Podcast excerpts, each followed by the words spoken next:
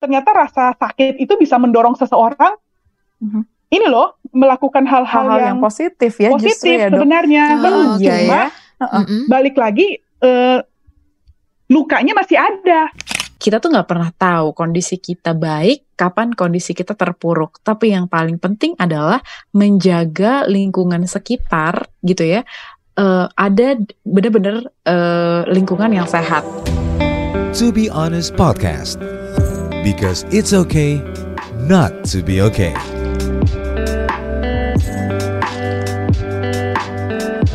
Halo, kembali lagi di Tubianas Podcast. Seneng banget akhirnya kita bisa ngobrol-ngobrol lagi barengan sama Cynthia dan juga Syafira Um. Hello. Nah, kalau misalnya kemarin-kemarin kita udah cukup banyak bahas tentang rasa ya dalam Betul. kehidupan gitu. Hari ini juga masih ngebahas tentang perasaan, tapi yang agak Yap. sedikit eh, pahit. Pahit. ya kan kemarin-kemarin kita udah sempat ngomongin happiness dan segala macam gitu ya. Sekarang kita mau bahas tentang bitterness and hatred, kepahitan Wow. dan kebencian gitu. Wow, ini hatred beda sama haters ya, Sin. Bukan beda. Kalau haters di sosial media ya. Kalau hatred itu bisa jadi di dalam diri kita sendiri loh. Oh, oke oke. Wah, Kebencian, menarik juga ya. ya kan? Eh, iya kalau kita ngomong-ngomong tentang Mm-mm. kebencian atau bitterness, Mm-mm. em, pernah gak sih Sin eh, mengalami Mm-mm. atau kayak eh, nggak tahu gimana pokoknya ketemu orang atau ketemu situasi atau keadaan Mm-mm. gitu ya yang nggak tahu kenapa ya nggak suka aja gitu loh. Pernah nggak, Sin? Kalau aku sendiri sebenarnya mengalami bitterness and hatred ini mungkin gak sampai di apa ya nggak sampai ke akar kehidupan gitu sampai wah gue benci banget sama orang atau kepahitan gitu tapi kalau lihat orang lain lumayan sering sih. Jadi Mm-mm. kebanyakan tuh karena mungkin kepahitan dalam hidup ini kan mm, rootnya bisa macam-macam ya dari kekecewaan Hmm. hidup mereka di masa lalu terus penyesalan kesakit hatian mungkin mereka Mm-mm. juga pernah dikhianati misalnya dibohongin.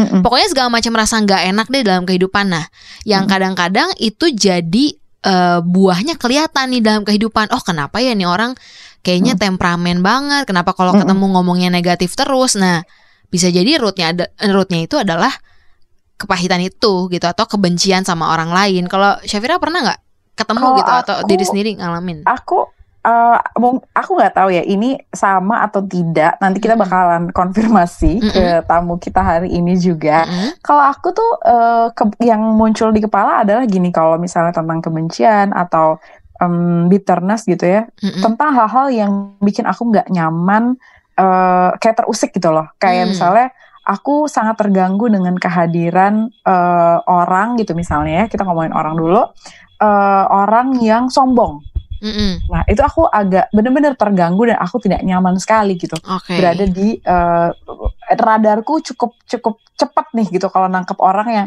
oh my god, dia ini banget ya gitu. Hmm. Kayak sombong banget gitu atau orang yang kasar. Aku Nah, tuh aku sangat terganggu dengan Iya, iya. orang yang kasar. Jadi kayak eh, apa namanya? kayak aku punya pengalaman eh, sama mantan pasangan aku Mm-mm. ketika ketika kami arguing gitu ya terus eh, nada bicaranya tinggi tuh aku langsung kayak zzz gitu loh akunya Hmm, kayak switch terserap. off gitu ya, Heeh, gitu energinya itu tuh, terserap. itu, itu tuh heeh, gitu dan itu tuh nggak tahu kenapa tuh kayak di hati tuh kayak ter apa ya kayak orang kegesek-gesek gitu loh sen Hmm. tidak nyaman tuh sampai situ terusik gitu sampai aku bilang oke mm-mm. I hate that aku bilang gitu Hmm. I hate the way you talk to me gitu aku nggak suka dengan nada Hmm. bicara tinggi oh oke aku aku sampai segitunya gitu Berarti sebenarnya hatred ini bisa eh, nular juga ya karena dia mungkin punya hatred dalam diri dia, terus reflect, akhirnya eh, Syafira pun waktu ketemu sama orang ini malah jadi hate juga gitu sama caranya Mm-mm, dia. dan- eh, eh, Mm-mm. awal eh, awalnya nggak sadar sampai Mm-mm. akhirnya eh apa namanya ketika aku coba ingat kembali terus aku eh, lumayan aktif journaling dan sebagainya Mm-mm.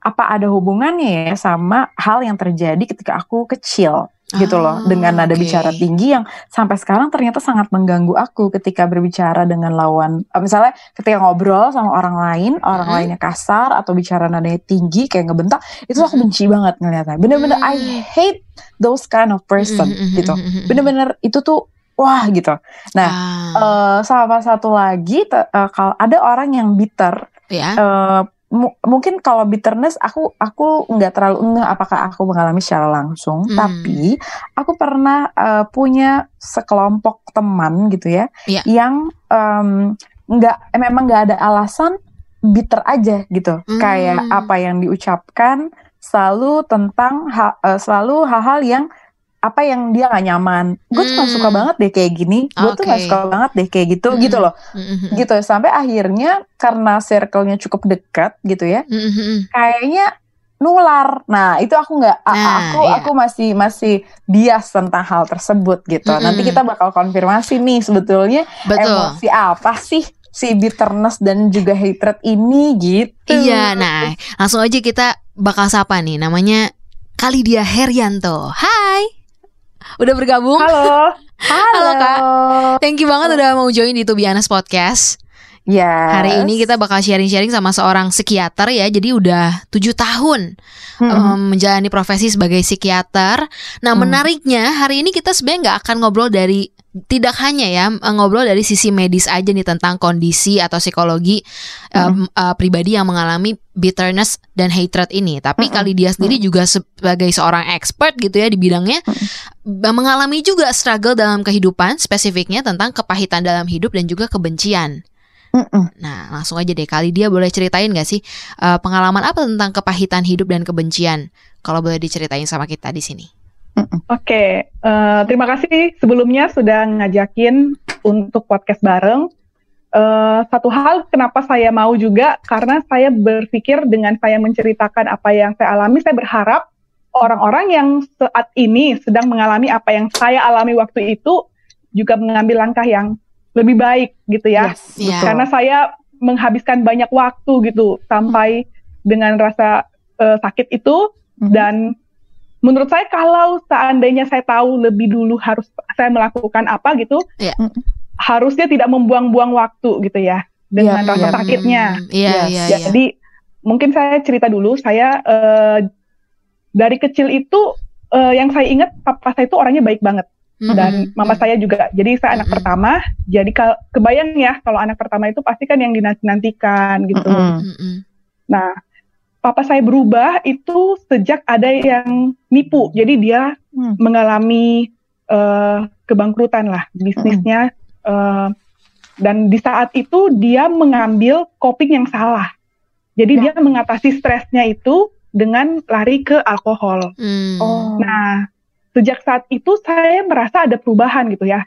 Eh, jadi lebih dingin dan Mm-mm. kadang kalau misalnya kita tegur gitu ya, karena waktu itu saya juga sudah SMP, jadi kalau saya tegur gitu, Mm-mm. jadi kasar, Mm. kekerasan gitu. Nah, dan yang paling menyakitkan hati saya, Mm-mm. kan biasanya ya Mm. hal-hal traumatik, bad experience itu yang paling kita ingat, karena Yes, itu betul. sampai masuk ke sistem limbik kita katanya. Yes, gitu. betul. Ha-ha. Mm. Nah, yang saya ingat itu kar dia mungkin waktu itu sangat-sangat terpuruk dan tidak sadar gitu apa yang dia lakukan. Akhirnya dia seperti mau menyakiti dan mau membunuh anak-anaknya gitu. Wow. Dan-.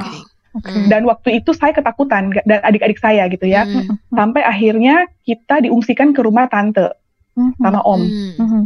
Nah, eh, dan ibu saya juga sempat pulang ke rumahnya gitu ya, ke Hmm. orang tuanya. Di saat itu juga saya merasa kayak ditinggalkan gitu loh. Ayah saya seperti itu dan ibu saya juga sempat meninggalkan. Tapi eh, puji Tuhannya saat itu tante dan om saya itu orang yang cukup apa ya menerima kami dan sang- sayang sama kami itu seperti anaknya sendiri. Jadi eh, dengan kebaikan tante dan eh, apa namanya extended family tersebut, tapi dari eh, dokter merasa bahwa tidak bisa menggantikan em, fungsinya orang tua gitu ya dok ya? Ya, Mhm. Malah yang timbul waktu itu saya merasa jadi insecure ya karena saya jadi melihat kehidupan Mm. orang lain termasuk Mhm. sepupu-sepupu saya dan kayak membayangkan waduh enak ya mereka punya orang tua yang seperti itu. Yep. Dan saya juga merasa kenapa ya harus dilahirkan seperti ini? Maksudnya Mhm. kenapa harus ada pengalaman buruk seperti ini gitu. Mhm. Nah, Hmm. jadi eh, saya juga waktu itu kecewa ya karena merasa bahwa saya tidak berdosa. Kan kalau anak-anak merasa saya nggak pernah melakukan kesalahan gitu. Betul. Dan- Iya. Dan ini kok jadi saya dihukum. Yang saya tahu orang yang jahat itu dihukum, Hmm. tapi saya orang baik gitu. Mhm. Jadi seperti itu. Oke. Nah, terus pengalaman buruk itu pun membuat waktu itu ya baru saya sadari sekarang konsep diri saya itu buruk. Mhm. Jadi saya kayak self esteemnya rendah, Hmm. Oke. minder di sekolah. Jadi Mhm. kayak ya tidak hmm, apa ya kalau mau misalnya mau bergaul sama teman-teman juga berasa apakah mereka mau nerima saya nggak sih? Saya takut itu ditolak, takut tidak dicintai, takut eh, nanti pada saatnya mereka akan meninggalkan saya. Jadi itu sering muncul juga pada saat Mhm. itu. Mhm. Mhm. Oh, oke. Oke. Nah, proses tersebut nih, Dok, eh, ketika itu itu berarti usianya dokter eh, sekitar Belasan. 13 14 tahun ya, Mhm. SMP ya. Heeh. Em, nah, itu sampai kapan tuh, Dok, merasa insecure, sa- ngerasa apa namanya takut untuk nanti teman-teman memperlakukan hal yang sama seperti eh, mungkin orang tua gitu. Itu sampai usia berapa tuh, Dok, eh, kejadiannya?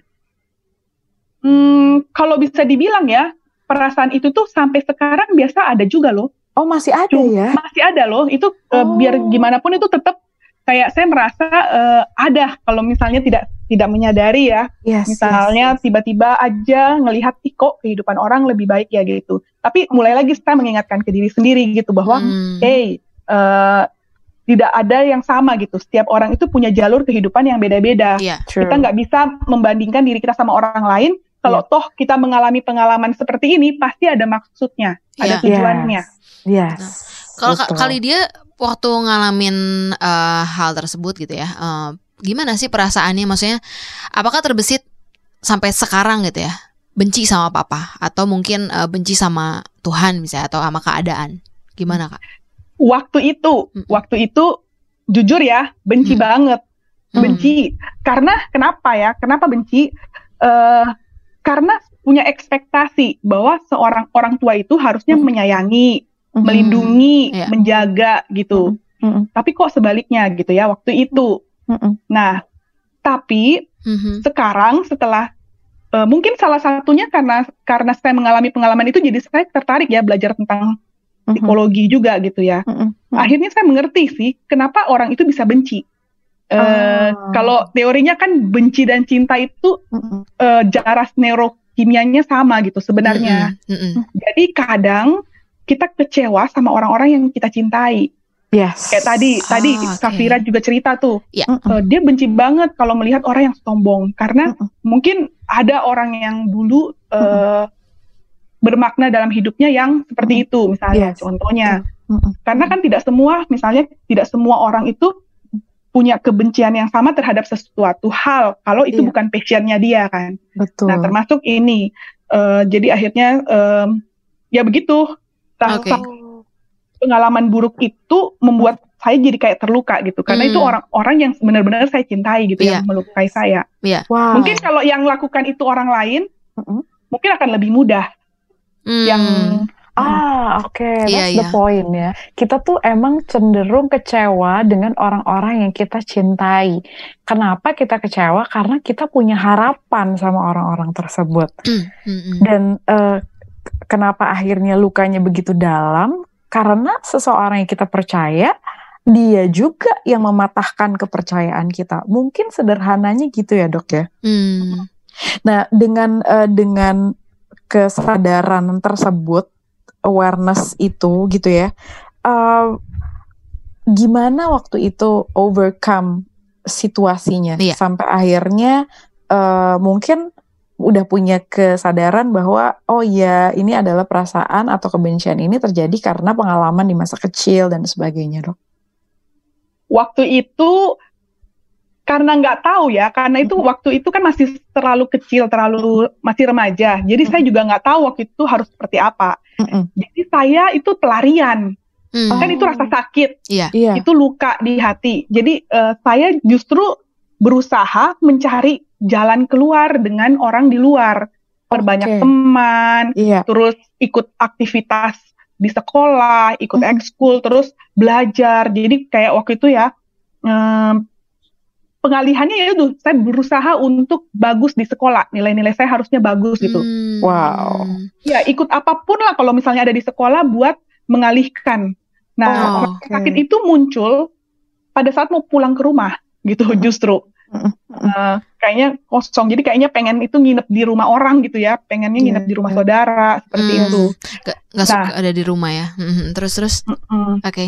Ya sampai ya kuliah juga begitu. Saya memutuskan untuk ya udah kuliah masuk kedokteran itu juga salah satunya karena tadi ya saya kan merasa minder takut gitu ya Mhm. apa eh biar percaya dirinya naik gimana ya kalau misalnya berusaha belajar nilainya bagus terus Mhm. sekolah yang tinggi gitu untuk membuktikan bahwa oh ya saya ini hebat loh gitu tapi waktu itu kan berarti motivasinya nggak bagus kan ya Hmm. Iya, Cuma iya. ya itu ternyata rasa sakit itu bisa mendorong seseorang Mhm. ini loh melakukan hal-hal yang, yang positif ya justru positif ya dok. sebenarnya. Oh. Iya Cuma ya. Heeh. Mm-mm. balik lagi eh, lukanya masih ada. Oke. Lukanya ada. Nah, makanya Oh, kenapa orang sukses pun misalnya orang berhasil nih kegiatan banyak gitu ya, Mm-mm. terlihat dari luar. Oh oke banget ya, tapi belum tentu loh. Dalamnya. Siapa tahu itu pelarian. Paling Iya. bagus kan itu Wah. passion dari aspirasi dari dalam Wow. kan mengerjakan. Iya. Wow. J- Jadi kalau misalnya ini orang mengalami keren mengalami apa kebencian gitu ya atau eh, kepahitan. Luka. Ada orang kan justru buahnya tuh jadi berontak gitu. Apalagi mengalaminya di masa pertumbuhan di saat remaja gitu, ketika butuh perhatian, ketika butuh eh, afirmasi dari keluarga. Ada orang yang larinya ke hal-hal negatif tapi juga ke hal-hal positif gitu ya meskipun eh, rootnya atau akarnya bisa jadi yang pahit itu sendiri gitu. Kalau tadi Syafira mau Nah. Gimana? Cynthia, aku inget tuh, kamu Hmm. bener banget. Eh jadi pada saat remaja kita tuh kan lagi mencari jati diri kan. Iya. Betul. Mm-mm.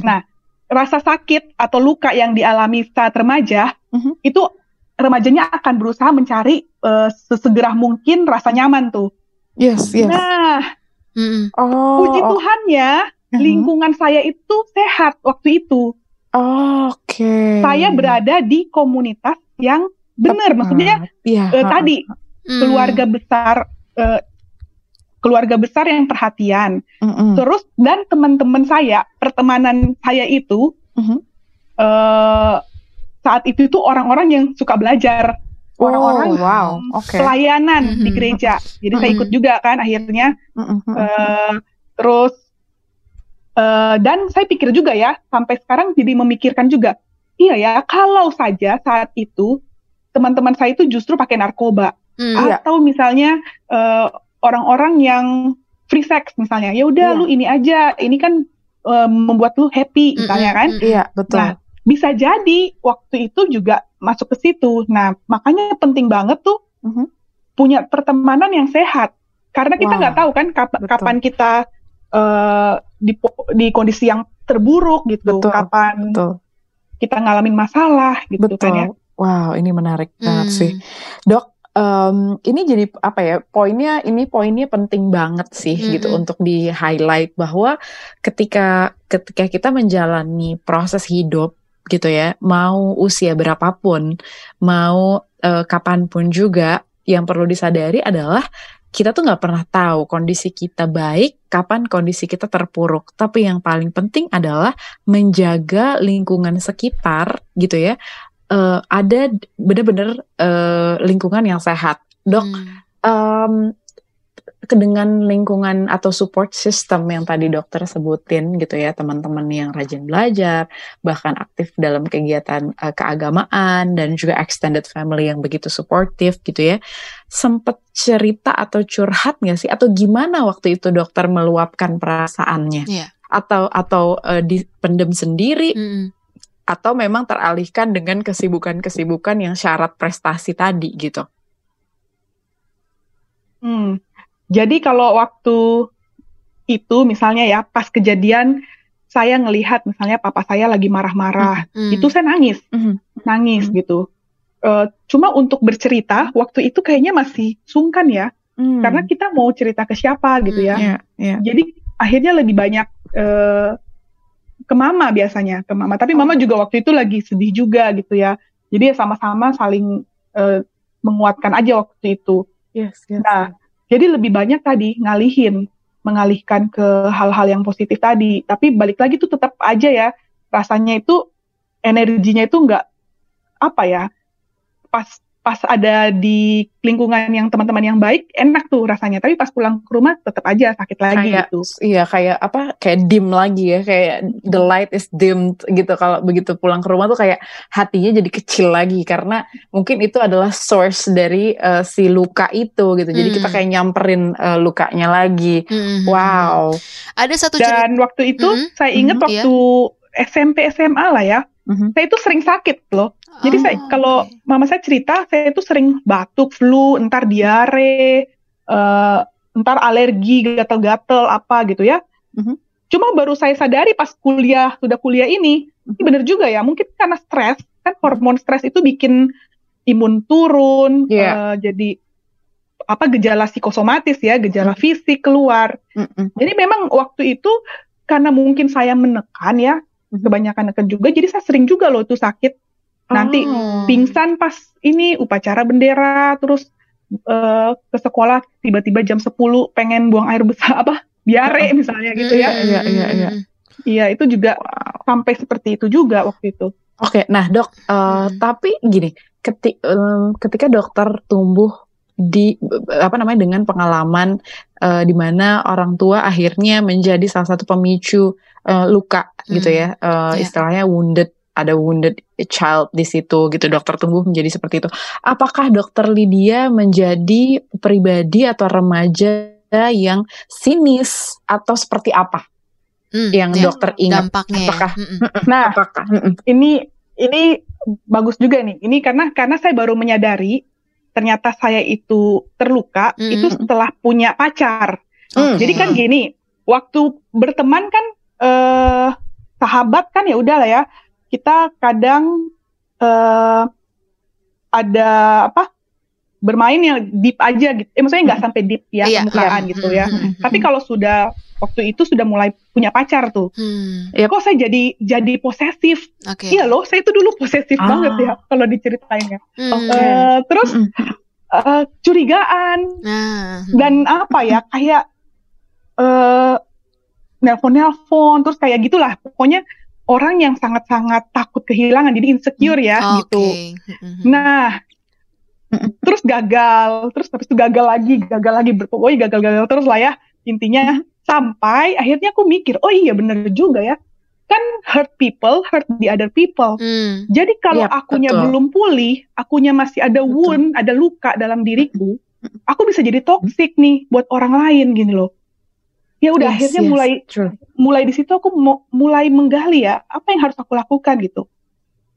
Ya udah akhirnya memang kan balik lagi ya kalau luka itu kan eh, seperti kantong kita bocor, hmm, ada Mm-mm. leaky barrel gitu bocor. Nah, kebocoran itu pertama harus yang dilakukan adalah memaafkan.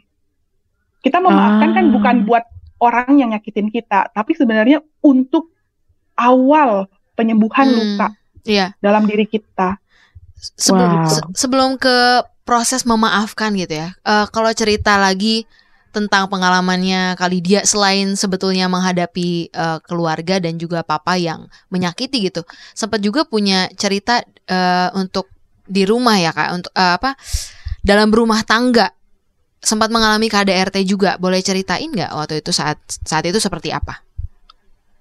Eh, waktu itu mamaku ya kayaknya eh ya itu jadi saya sering lihat gitu papa saya itu melakukan KDRT ke mama saya mungkin Oh, oke. jadi kalau saya bertanya-tanya juga apa gara-gara itu ya saya jadi belum menikah sampai sekarang ya apa Oh, karena ada ketakutan saya juga Hmm. pernah bertanya-tanya gitu loh sampai Hmm. eh, di satu titik tahun lalu saya Hmm. ikut loh itu eh, apa untuk konseling diri Iya. sendiri gitu loh Hmm. untuk eh, apa untuk hubungan gitu memperbaiki hubungan gitu ya Hmm. karena karena kan saya eh, jadi mikir kenapa ya terus gagal terus Iya. gagal dalam pacaran gitu ya Iya. nggak sampai Mm. komitmen menikah gitu karena balik lagi ternyata itu ada insecure Hmm. insecure itu untuk terjadi pola yang sama gitu Oke. Iya. ya tanpa Wow. tanpa kita sadari kan ya Mm-mm. misalnya ada be- beberapa orang juga eh, pasien klien gitu ya saya lihat juga Iya. mereka kalau misalnya punya keluarga yang dulu eh, ada KDRT atau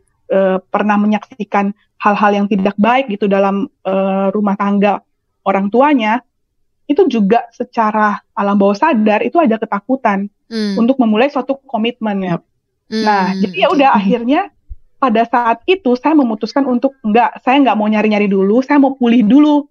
Saya Hmm. benar-benar fokus Ah. untuk em, memulihkan dulu karena Iya. saya nggak mau jadi toksik lagi nih. Iya. Saya ingin kalau saya benar-benar pulih, saya justru nanti eh, bertemu dengan orang yang akan saya bisa bikin dia bahagia. Kan kita harus bahagia dulu sebelum bisa membahagiakan Betul. orang kan? Betul sekali. Exactly, right. Our apa uh, istilahnya kalau kita punya uh, kalau misalnya kita mobil tank gitu ya, si tank kita nih mesti full dulu ya dok. Bener. Malah kalau misalnya kita kosong, eh, yang tadinya orang itu sehat, Atau terus engine sendiri untuk Iya. mengisi penuh. Mm. bener, tadinya dia Mm-mm. sehat nih, Gimana? secara biologis. Mm-mm. Kalau kita kosong, terus eh, kita pacaran nih atau punya Mm-mm. komitmen lah ya sama eh, orang yang sebenarnya sebelum ketemu kita itu oke-oke aja gitu. Bisa ini loh orangnya juga Iya. jadi eh, negatif gitu gara-gara kita Mm, kan. mm, Jadi iya, saya nggak mau seperti Yes. itu. Iya, Jadi mm. Betul. Nah, yang menarik Karena ada- hatred Mm, sama bitterness Mm-mm. is contagious, Iya, menular sekali contagious. gitu ya. Betul. Dan dan kecenderungannya kita attract eh, apa namanya orang-orang yang punya kemiripan Mm-mm. permasalahan emosional nih gitu. Itu mungkin kayak eh, apa ya caranya eh, apa namanya alam bawah sadar kita mengingatkan kita bahwa lo nih kayak gini loh, Mm. lo nih kayak gini, gitu gitu kali ya dok ya? Apa gimana sih dok? Iya benar tuh Safira. Jadi aku juga sempat loh mikir Hmm. ini kok polanya berulang. Nah, Nah kalau misalnya teman-teman ngerasa ini suatu, Iya. satu kejadian ini kok berulang lagi ya, kok saya masuk dalam pola yang sama. Coba deh mulai Hmm. eh, introspeksi lagi atau Mm-mm. kalau bisa memang ya konseling atau eh, benar-benar pemulihan lagi nih Mm. apa yang terjadi atau mungkin memang masih tadi karena ah, di roda yang sama di lingkaran setan yang sama karena belum diputus Ah. lingkarannya belum diputus gitu loh. Nah, Yes. Salah, sat- salah satu caranya adalah yaitu memaafkan. Nah, saya mm. jadi banyak belajar nih dari orang-orang sekitar saya yang eh, dia bisa memaafkan orang yang sak- menyakiti dia. Jadi saya lihat, oh iya ya, mereka dipulihkan gitu. wow. Suatu saat eh, saya benar-benar bisa memaafkan papa saya itu waktu beliau sakit, sakit eh, kanker usus waktu itu. Mm-mm. Nah, eh, jadi waktu itu saya dengan mama saya jaga bareng gitu ya ganti-gantian. Mm-mm. Mhm. Di situ saya mulai kayak merasa, iya ya, maksudnya ada rasa cinta loh gitu. Saya kayak melihat gitu ya, aduh, saya kasih jadi kasihan gitu. Mm-mm. Tadinya saya benci banget gitu, tapi ini benar-benar saya benar-benar mencintai, kasihan dan Hmm. mulai merenungkan. Mungkin Hmm. setelah saya belajar juga ya, setelah saya lulus eh, kuliah jadi psikiater ini, jadi saya mulai berpikir bahwa waktu itu Hmm. dia pun korban, Oh. dia pun tidak tidak bermaksud untuk Iya. melakukan hal itu ke kami Hmm. anak-anak. Mana ada semua orang tua Orang itu tua. pasti mau yang baik buat anaknya, Iya. gitu kan? Mhm. Eh, dan mungkin kalau misalnya teman-teman eh, yang dengerin merasa orang tuanya, "Ah, orang tua saya tidak eh, menghargai saya, ya mereka sakit juga pasti, masih ada luka juga di dalam diri mereka kan, makanya mereka Oke. melukai kita gitu. Wow. Berarti belajar menaruh juga diri kita di sepatunya orang lain tersebut ya yang menyakiti ya karena bisa jadi ya orang yang menyakiti pun sebetulnya mereka tersakiti gitu di balik apa yang mereka lakukan kan. Nah, yang menarik ini adalah ketika tadi kali dia cerita eh, pergi ke konseling terus kemudian juga minta pertolongan ke orang lain, saat itu juga sebetulnya udah jadi psikiater atau belum? Maksudnya eh, orang tuh mungkin kalau melihat ya, ini kan saya psikiater gitu. Terus saya se-konseling. Nah, nah, kadang kan orang eh, punya pride ya kayak maksudnya dalam diri dia atau resistensi gitu ketika kok saya sebegini vulner- vulnerable nih ya padahal kan saya psikiater harusnya saya menolong orang gitu. Gimana perasaannya saat itu Kak? Apa akhirnya punya kesadaran untuk I need help from others Yep. gitu. eh kalau mau dibilang ego, Ya. ini aku juga maksudnya kayak, aduh, em, kayak malu banget ya untuk konseling atau apa gitu ya. Hmm. Tapi kayak gini lah, kadang kita harus sampai nggak naik kelas, akhirnya kita terpaksa ke guru BP, biasanya gitu Betul. kan. Hmm. Padahal sebenarnya makanya kenapa ini em, aku seneng banget nih eh, ada acara podcast ini Mhm. Jangan sampai gitu loh, jangan sampai merasa kok gagal berulang-ulang, Iya. terus merasa ih ah, kayaknya ada yang salah di dalam Hmm. diri saya. Mm-mm. Mhm. Tapi mungkin dari awal kalau bisa, kalau saya tahu dari awal saya mau dong dari dari mungkin dari SMP tuh SMA saya sudah mau untuk bisa Counseling. konseling. Kalau saya ngerti tentang psikologi Mm-mm. waktu itu ya, tentang eh, mental gitu, saya mau tuh. Tapi eh, saya baru tahu kan setelah saya sekolah. Oke. Gitu. Iya, Nah, iya. waktu kuliah kedokteran juga eh, saya sudah konseling juga sama dosen-dosen saya yang psikiater juga Hmm.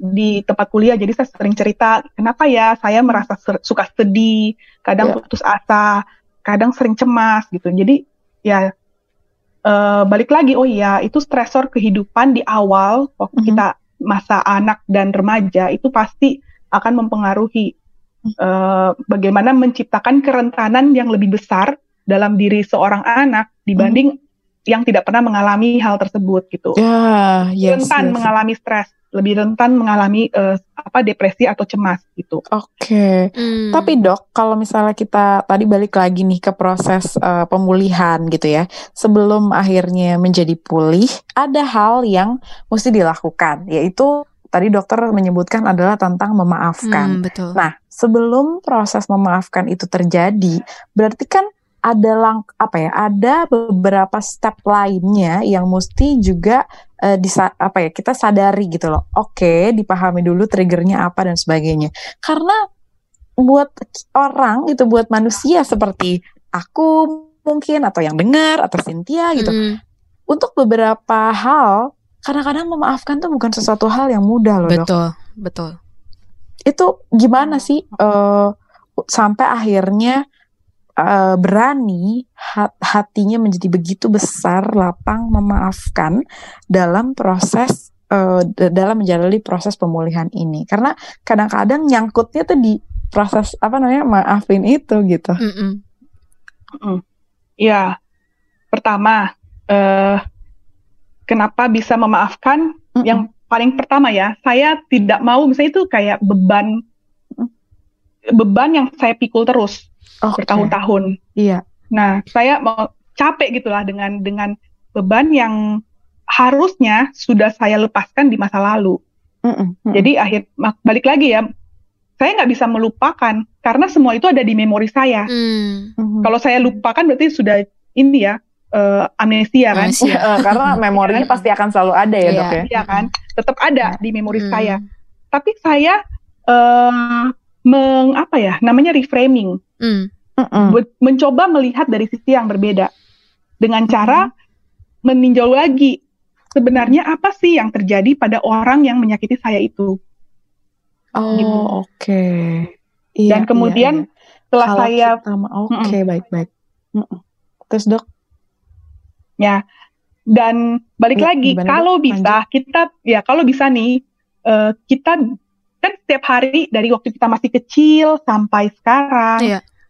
pasti banyak hal yang terjadi ya orang mau kata-katanya kasar Hmm. dia tidak sengaja menyakiti kita tiba-tiba cuek gitu ya tiba-tiba ninggalin tanpa sadar itu kan sesuatu yang menyakitkan nah Mm-mm. makanya kenapa penting banget tuh ya udah sadari dan maafkan gitu karena pada kita tanpa sadar loh pada saat kita tidak memaafkan ah hari iya itu malah jadi eh, Mm-mm. luka yang makin besar makin Mm. besar gitu Jadi sebenarnya oh, pada saat proses memaafkan Mm-mm. ada satu kesadaran bahwa sebenarnya diri sendiri pun pengen pulih ya, pengen healing gitu. Karena eh, aku sih pernah dengar ya, meskipun aku Mm-mm, juga mungkin belum pernah mengalami satu eh, bitterness dan hatred juga yang sebegitu dalamnya, tapi ada orang bilang begini kalau misalnya kita menyimpan yang namanya kebencian gitu ya atau kepahitan dalam hidup, kita benci sama seseorang gitu. Kita tuh istilahnya eh, kita yang makan racunnya tapi kita berharap orang itu yang mati karena kita benci sama dia. Gitu. Jadi mungkin ketika kita benci orang lainnya eh, bisa jadi Lupain. tidak terusik gitu. Eh, ya kita sendiri yang tiap hari hidup dalam feeling kebencian itu. Iya benar karena Mm-mm. orang itu biasa eh, tanpa sadar kan dia dia melakukan itu Mm-mm. refleks aja gitu karena dia memang terluka terus tiba-tiba dia ngebuang sampah aja ke kita gitu terus kita Hmm. nangkap gitu sampahnya dia terus kita bawa bertahun-tahun Hmm. sampahnya tersebut gitu nah itu juga yang akhirnya membuat uh, kenapa muncul tuh banyak gejala-gejala gitu ya, uh, emosi jadi lebih hubungan dengan orang-orang juga tidak baik, terus sering ngalamin psikosomatis waktu itu yang seperti Hmm. tadi saya ceritakan gitu. Iya, nah, iya. kalau saya kan mulainya menganggap ini kayaknya penting nih untuk memaafkan setelah saya mengalami efeknya yang tidak enak gitu. Tapi jangan sampai seperti itu. Iya. Ada baiknya sebelum lah, sebelum dia berefek jadi sakit kan. Mm. Ya udah, maafin aja. Pros- memaafkan bukan buat orang tersebut, buat kesehatan kita, kesehatan mental kita, iya. kesehatan fisik kita gitu. saat itu sempat eh, ada proses seperti apa kak? Maksudnya eh, apakah rekonsiliasi sama papa, ngobrol atau eh, sama diri sendiri lebih banyak? Gimana kak proses untuk bisa akhirnya healing gitu dari bitterness Ngomong langsung. Oh, Jadi oke. waktu itu ya Wow. karena waktu itu kan ada papa mama gitu ya. Jadi Mm-mm. saya bilang Mm-mm. bahwa eh, saya terluka waktu itu dan saya minta maaf kalau salah gitu. Kadang kan kita Wow. bingung juga ya. Mm-mm. Kamu harus minta maaf ke saya, nggak gitu. Kita aja yang minta maaf duluan. Kadang kadang Oh, lebih mudah kalau oke. anak-anak yang minta maaf ke orang tuanya. Soalnya kalau apalagi ayah gitu ya, dia kan kan, kan pasti ada egonya, ada rasa malu, takut Betul. ke anaknya, terus betul. ada eh, apa namanya ya? Hmm, apalagi kalau misalnya orang tua zaman dulu gitu. Mm-mm. Nah, akhirnya saya yang lebih tahu lebih dulu, Mm. saya yang udah mengerti lebih dulu, ya saya memutuskan untuk udah saya nggak mau lagi seperti ini, saya mau hubungannya baik. Dan setelah itu Oke. Mhm. berubah loh. Jadi papa saya yang tadinya kayak kayak tegang dia takut juga sama anak-anak Mm. karena mungkin dia tahu dia sadar bahwa ini tapi setelah proses memaafkan terjadi malah sering nelpon, sering nanya Hmm. kabar, jadi eh, baik banget deh. Jadi Pokoknya bener-bener kayak pulih Hmm. semua gitu loh. Wow. Dengan satu Iya, itu, iya, iya.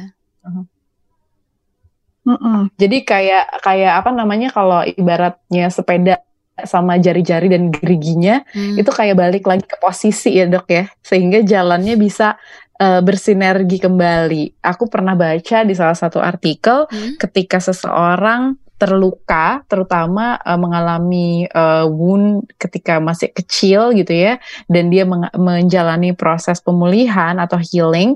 Once this kid are healed, otomatis sekelilingnya pun akan heal. Ternyata itu pun terjadi sama dokter Lydia dan keluarga. Nah, eh, apa namanya setelah mengalami hal tersebut, akhirnya proses memaafkan terjadi dan menyadari sepenuhnya bahwa kebencian atau hmm, apa namanya resentment gitu ya yang yang yang dibawa-bawa selama ini atau sampah tadi yang tadi eh, dokter sebutkan Em, gimana sih dok Eh, seperti apa gitu ya kalau misalnya eh, dokter dari sudut pandang hmm, psikiatris gitu ya atau dari ilmu psikologinya seseorang yang memiliki bitterness apakah eh, apakah memang be- berarti hanya karena dia punya masalah ketika masa kecil atau mungkin ada trigger lain?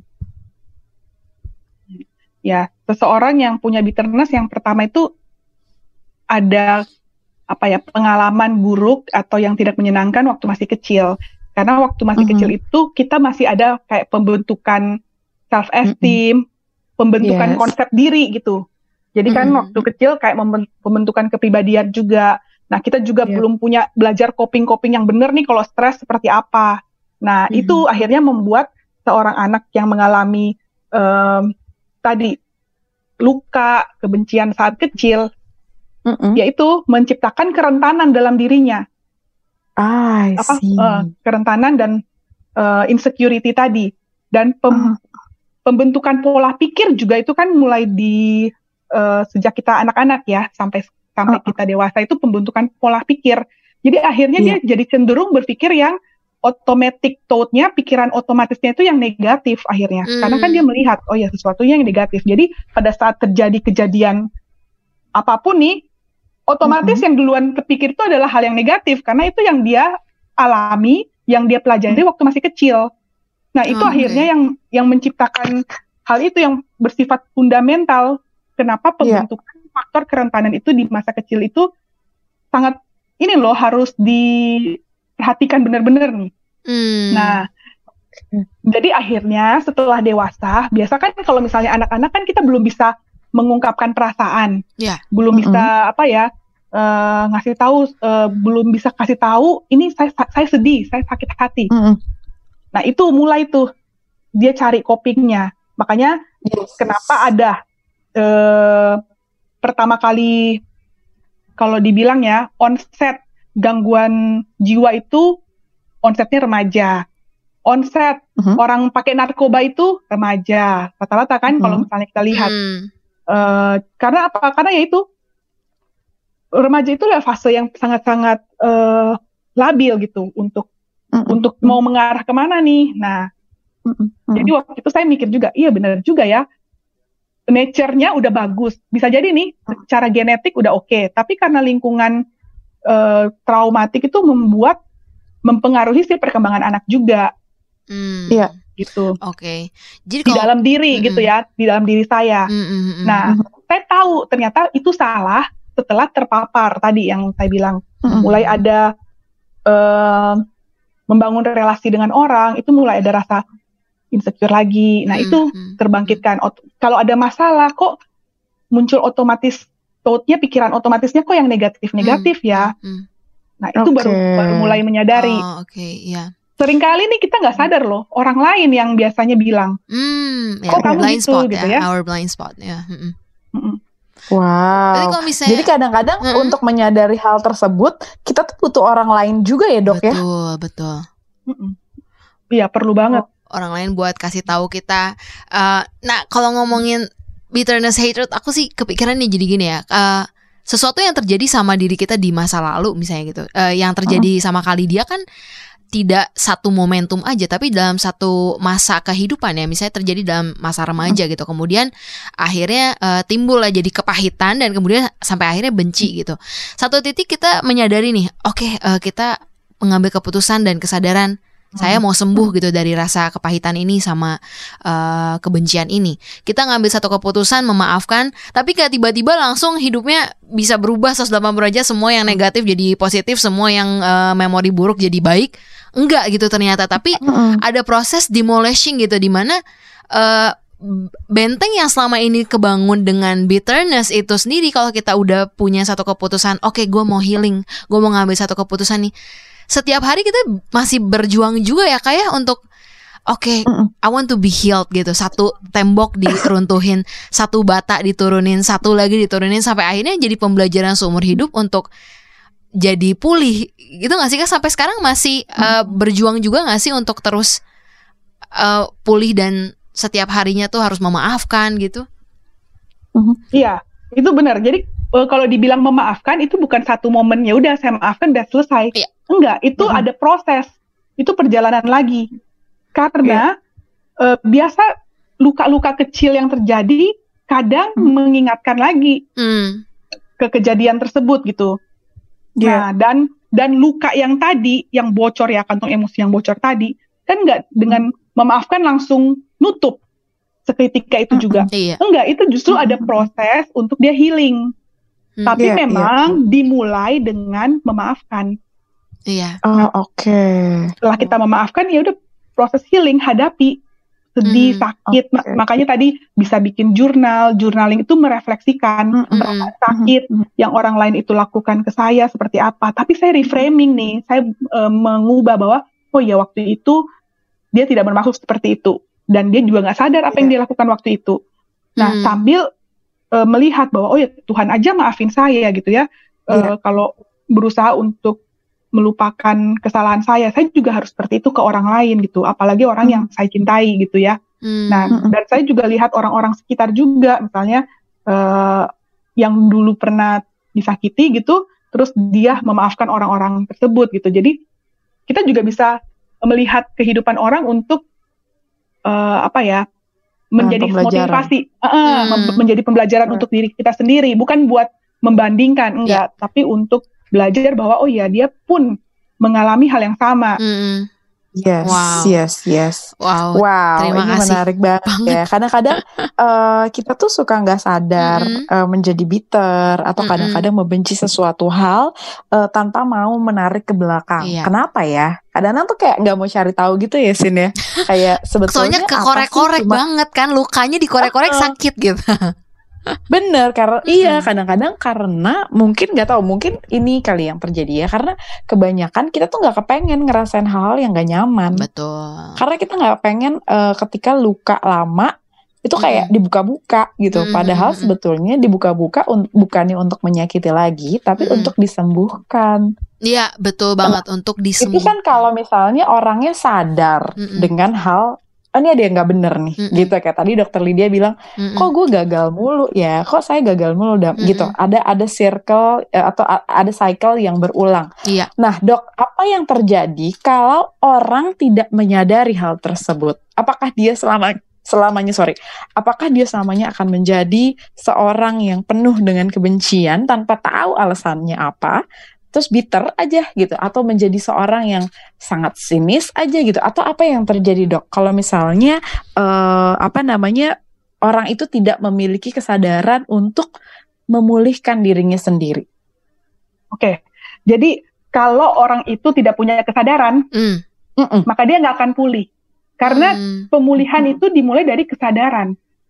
Awareness, Hmm. kayak misalnya gini, di otak kita itu kan ada kognitif kita.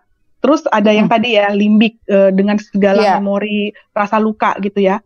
Nah, Iya. pemulihan itu dimulai dari dia sadar dulu, self awareness bahwa Aha. oh iya ada yang salah nih dan dia mulai terbuka cerita keterbukaan tadi Mm. menghancurkan benteng-bentengnya tadi tuh. Ya. Yang sudah dia bangun ya, kepahitan Mm. dan kebencian. Dia mulai terbuka dan dia melepaskan. Jadi kalau dia masih eh, menyimpan rasa benci dan tidak mau memaafkan dan dia tidak sadar akan hal itu ya udah, dia nggak akan pulih.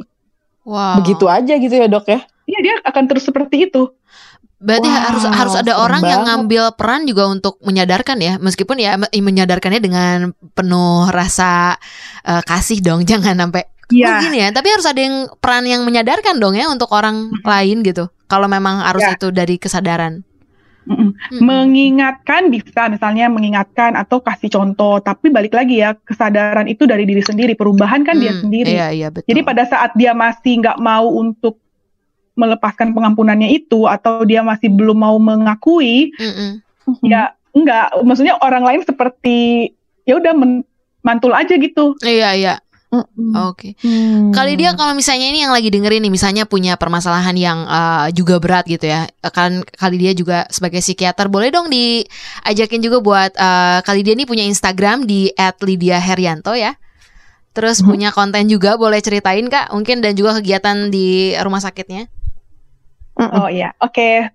Buat teman-teman yang saat ini mungkin mengalami sakit hati dengan orang Mhm. terdekat atau sama pacar atau pasangan ya Mhm. atau orang tua atau siapa pun lah ya yang menyakiti saat ini, percaya deh Mhm. sebenarnya mereka juga orang yang sakit gitu loh, yang harus ditolong juga.